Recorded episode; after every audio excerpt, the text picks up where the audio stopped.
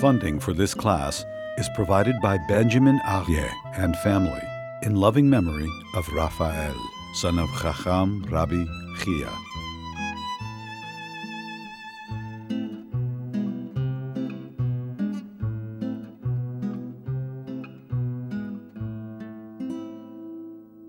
We are in the middle of the morning blessings, page six. This is our text, the prayer book. Blessing number five. Baruch atah Hashem, Elokeinu melech malbish arumim. Blessed are you, Lord our God, of the universe, who clothes the naked. So we're thanking Hashem for all the natural blessings that we have. We don't take for granted. Hashem gives us clothing, just like Hashem clothes, He clothes Adam and Chava. So too, we emulate Hashem. We should also clothe those who need clothing. But we're thanking Hashem for clothes. This is as we go about in the morning. We go about the different steps. After you sit up, and then you get dressed. So as each step of the way, we're thanking Hashem for the blessing of clothing. But like everything else, it also with th- praising Hashem and thanking Hashem for something deeper. The idea of wearing clothes, we're the only creature that puts on clothes. Animals don't put on clothes. Unless we put it on for them. Put it on for them. Like animals don't suffer from addictions or psychological problems unless they hang around people, you know. But, but, uh, but naturally, animals have all the clothes they need, all the protection they need. Either, either their clothes grow with them or they're born with it, whatever protection they need from the elements. It grows with them, the fur, whatever it is, Hashem. Only man is born naked, and we have to put on clothes, and we put on clothes. Why do we put on clothes? What do clothes symbolize? Like in the first, like very beginning of entire Torah, when uh, Eve eats from the tree of knowledge, right off the bat, notices that she's naked, and suddenly they become embarrassed. Very good. So they have to get clothing for themselves. Very good. You notice anywhere on earth, even the Aborigines, whatever, everyone covers themselves to some extent. It's not because of the elements. If you're in a hot place, clothing for us represents something much deeper. The idea, it all started, you're right, with Adam and Chava. Because it's the idea of modesty, the idea of why were they embarrassed? They were embarrassed because before the sin, Adam and Chava were so pure. They were unself-conscious. Like children, little babies run around naked. They're completely unself-conscious. There- there's no, there's no self-consciousness. There's no ego. Everything is so pure. But as a result of the sin, they became self-aware. They became egotistical. And suddenly they were embarrassed and ashamed that something so deep and profound and so godly as intimacy and sexuality could be, be reduced to the most superficial level, could become skin deep. And it's used in the most selfish, egotistical way. How can I use you? Instead of being an expression of genuine love and, and selflessness and real love and connection. Instead, it just becomes a craving, lust, which completely takes you away from genuine love, completely takes you away from intimacy. It destroys even your ability to be intimate.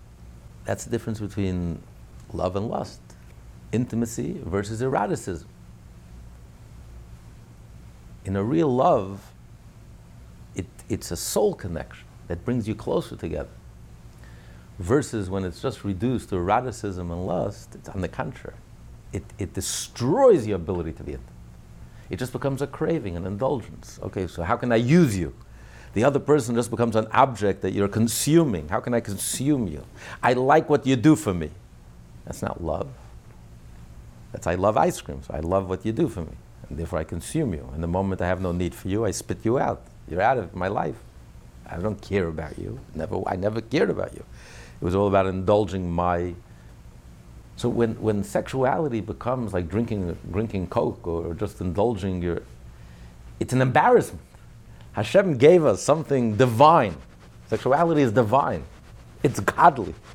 There's a reason why the miracle of creation, which is something infinite, happens as a result of the intimacy between husband and wife. Because it's something so special, something so deep, something so soulful, so profound. You're tapping into something infinite. Where the two actually merge. It's an expression of real love and merging. Not like two animals that bond. It's not a, a, a bonding of two bodies. It's not a physical. The physical is just an expression of that, that genuine love.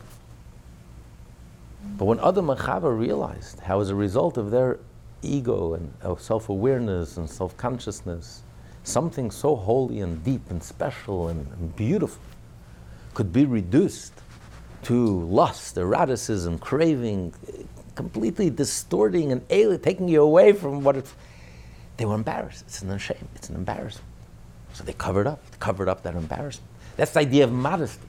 The idea we get dressed out of modesty because we want to protect, protect that sexuality. We want to protect because we realize how precious it is and how easy it is to lose.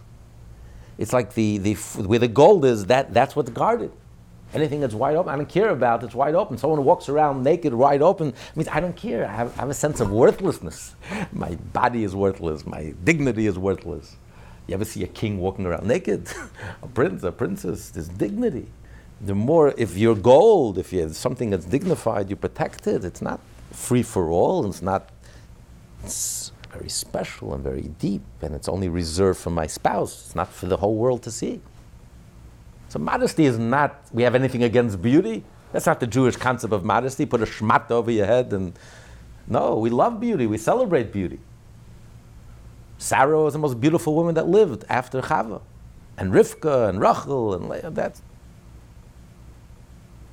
But to really tap into what beauty really is, and the inner beauty, the outer beauty is an expression of the inner beauty and to tap in to sexuality, to intimacy, to, to genuine love and being becoming one, that's it's so easy to lose. So you have to protect it, you have to guard it. It's not for everyone, it's not a free for all.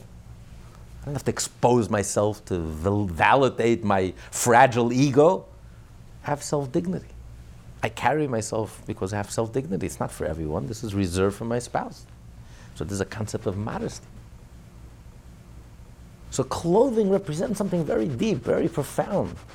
We're thanking Hashem for giving us that gift and for giving us that, that understanding and that awareness of clothing us, clothing the nakedness of that sense of modesty, which is a sense of inner dignity. I'm royalty.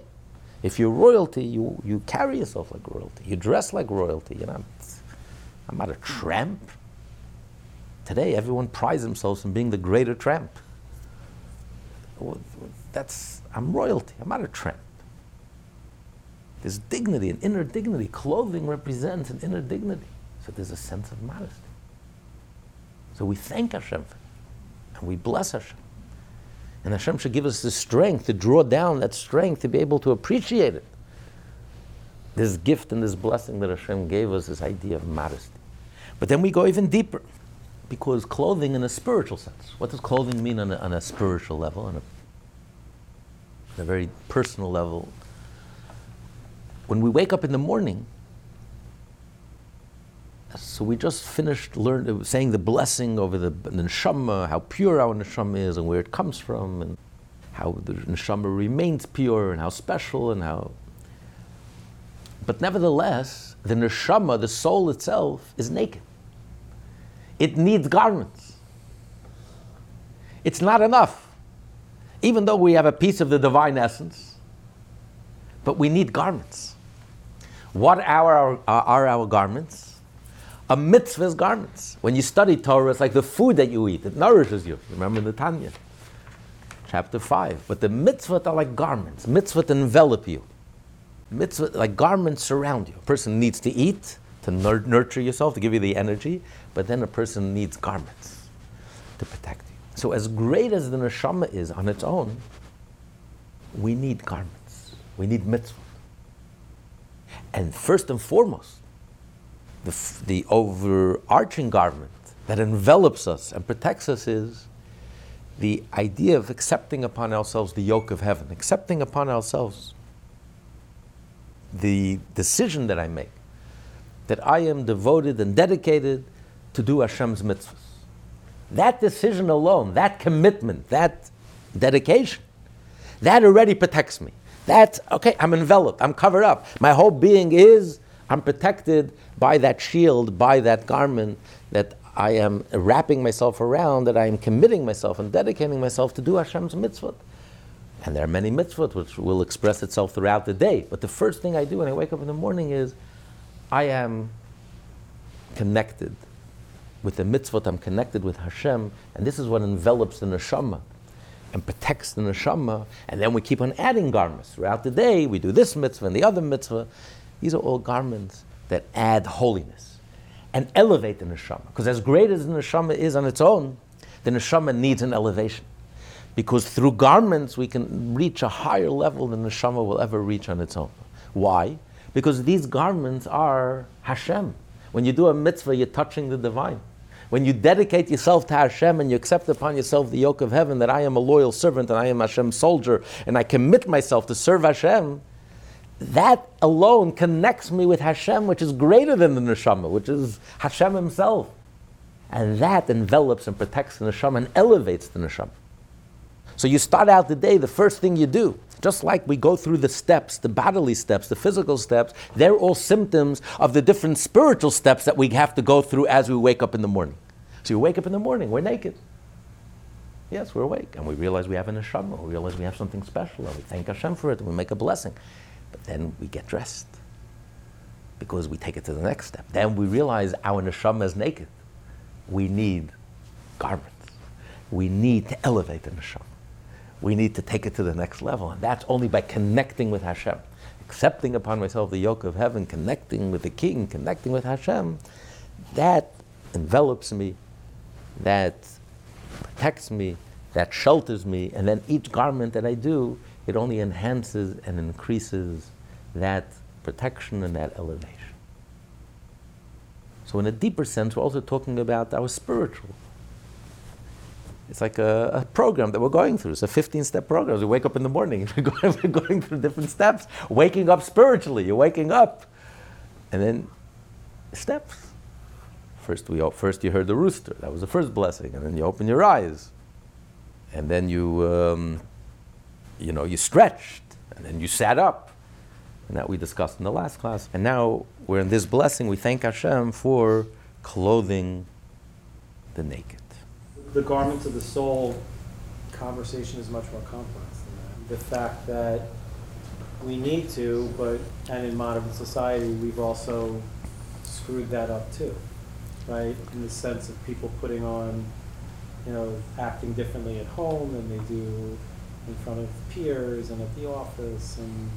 So. Very good. In Judaism, the concept of modesty is even in the home, even when you're alone, because Hashem is there. If modesty comes from within, and it's a modesty because of Hashem, Hashem is in your home, and Hashem is in your bedroom, and Hashem is everywhere. So it's an inner sense of modesty. If it's a show, then you, then you have two standards in the outside, in the public, and then at home. But if it's based on Hashem, an inner sense of dignity, that's with me 24 7, wherever I am, even when I'm on vacation, and even there's no, this is, this is me. But if you appreciate it and you're blessing Hashem, and you're drawing down that energy and that strength, and you understand it, then you carry yourself with dignity. See, our ancestors, our parents and grandparents and great grandparents didn't feel imposed upon. Oh, I have to be modest. Oh, hey, all these restrictions. Oh, yeah, yeah, enough already. No, they carried themselves with dignity. They understood what they were doing, and they loved, and they embraced it, and they accepted it. You only sh- sh- uh, chaff at it or chafe at it when you don't understand it. When, when, when you resent it, oh, restrictions, I can't do this and I can't do that, you know, leave me alone already. If you don't understand it. But if you understand it, when you look at the alternatives, look how cheap, how society cheapens everything. Everything is so cheapened and you know, everyone wants to act like a tramp, and somehow they call this progress. And you have the alternative. I choose to act dignified. I'm not a tramp. I'm a prince and I'm a princess and I'm going to act that way. I'm going to carry myself that way with dignity. You know, you notice all the, uh, the, the, the, uh, triple X rated movies, they're boring. They're all B, C. It's, that, that's, not, that's not even interesting. It's skin deep and it's, it's, it's, it's, it's real, real sparks really fly when there's modesty and there's dignity. That's when real love, that's when, when, the, when there's boundaries. When there are boundaries, that's when you can really light a fire. You know, love is a fire. But I can love, light, light the fire and light up my dining room. If I light the fire in the middle of, the middle of my, uh, on the couch, I'm going to burn the house down. But if you light it in the fireplace, it warms the house, heat and light. When there's boundaries, when there's boundaries, when there's modesty, and there's clothing, and there's, that's when real fire, real love can genuinely flourish because you're really connecting with the other person. It becomes a soul connection. Then the physical is fireworks. But if it's all about cravings and lust and eroticism, then you just have to you just have to make it crazier and crazier and then become more permissive and more permissive and you know until there's no boundaries until you lose the ability to be intimate and you lose the ability and it's boring. There's no there's no sparks but when, when sexuality is done in the Torah, the way the Torah, with the boundaries and modesty and the mikveh and all these boundaries, sparks fly.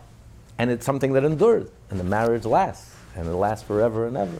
And we're still here because our parents were married and, and family carried on for thousands of years and the family. And that's, that's because we had the mikveh, we had the boundaries and the modesty and the whole approach to sexuality. It was so deep and so profound and so genuine that that's where sparks fly. That's where real love can really flourish. So we're thanking Hashem for this. We're praising Hashem for helping us understand what garments are, what clothes are, what modesty is. It's not, it's not just uh, another societal imposition. It feels like, I don't know, maybe this is my perspective, that yeah, there are certainly people who struggle with the home, with the modesty challenge, the way you're describing it, but I think many more people, at least that I know, struggle with the challenge of showing who they really are, you know, versus putting on some sort of a face. Meaning that they, they follow sort of the general rules, they know not to do something that's immodest, and, but in terms of the way they uh, communicate and, and uh, engage with other people, they have different faces, sort of, or different garments that they're putting on. When they go to shul, they act a certain way. They go to work, they act another way. They go home. He's saying masks. Yeah, exactly. That's not garments. Survive in society. Right, well, I- but it creates a challenge with respect to, Very good, very good. So maybe that's the difference between a garment and a mask. A mask is you hide behind the mask. On Purim, you wear masks. But, uh, but uh, garment expresses who you are. A garment could be dignified. If, if a garment is worn properly and it's dig- then it becomes something that dignifies the person. There are garments that dignify a person. There are garments that elevate a person. Instead of being a mask, it become, it's an expression. If you understand the proper role of garments, then garments become an expression of your dignity. You carry yourself with dignity, and it becomes an expression of something inner, something real. And that's something that's 24 7. It's not, it's not an act. It's not uh, playing a role. Right. You know, I'm projecting a certain role. We go about our days. Of course, we do play many roles. We could be a teacher, we could be a parent, we could be a colleague, we could be a friend. Real garments express who you really are. And it's inside like outside. You should be inside like you are outside, and outside like you are inside. And then your life is not, there's no dichotomy, there's no split. The garments become an expression of you. So when you wear garments and you carry yourself in a modest way, even when nobody's looking, even for yourself, then the garments, there's no split. The garments become an expression of that rich inner life.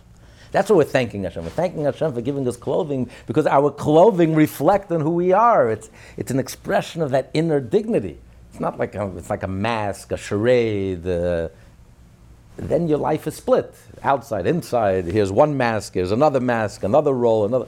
No, garments should be an expression. We're, we're bringing Hashem into this. For a Jew, everything is connected with Hashem. When everything is connected with Hashem, then the garments become an expression of that inner, that rich inner life that we have. Then, then there's no dichotomy, there's no split between the garments that are on the outside and what we have in the inside. That's a, that's a deeper insight into why we're thanking Hashem for the garments. It's a type of garments that express that rich inner life, and there's no dichotomy and split between the inside and the outside. Do you think modesty is like progressive though? Because like for example, like Yemenite Jews, when they first made Aliyah from Yemen to Israel, and they're wearing like full on like traditional Yemen clo- like Yemenite Right. clothing. Right. So suppose someone like with would walk in here, like a Yemenite Jew wearing their full like Yemenite traditional garb, and you kind of look at them like Well, it's, it says each, the Jews didn't change their clothing. It doesn't mean that we have one set of clothing that we've been wearing traditionally for the last 3,800 years. It means within each society, the Jews were distinguished in their clothing because they always wore the clothing with dignity. And within their society, they always had that sense of modesty. That's why you don't cover the face, we cover the body. Because the body is, is, is externally, it's the same body as, as in an animal in the sense our circulatory system, our, our, our respiratory system, our digestive system. The face is what distinguishes us from animals. You don't have to cover your face. The hands is what we use to, to lead and guide the whole world. So that's what, what expresses our superiority. You don't need to cover up. It's the rest of the body where you don't see the distinction between us and the animal, so we cover it up. That's the idea of Shem. We cover it up that we want to distinguish ourselves. We're not like the animals. We have an inner sense of dignity, an inner sense of awareness, an inner sense of modesty. But each society covered up in their own way. So uh, your set of dressing is nothing wrong. But each society, no matter where you go, the Jewish people always had the distinguishable dress. It was modest, it was dignified. They carried themselves with dignity.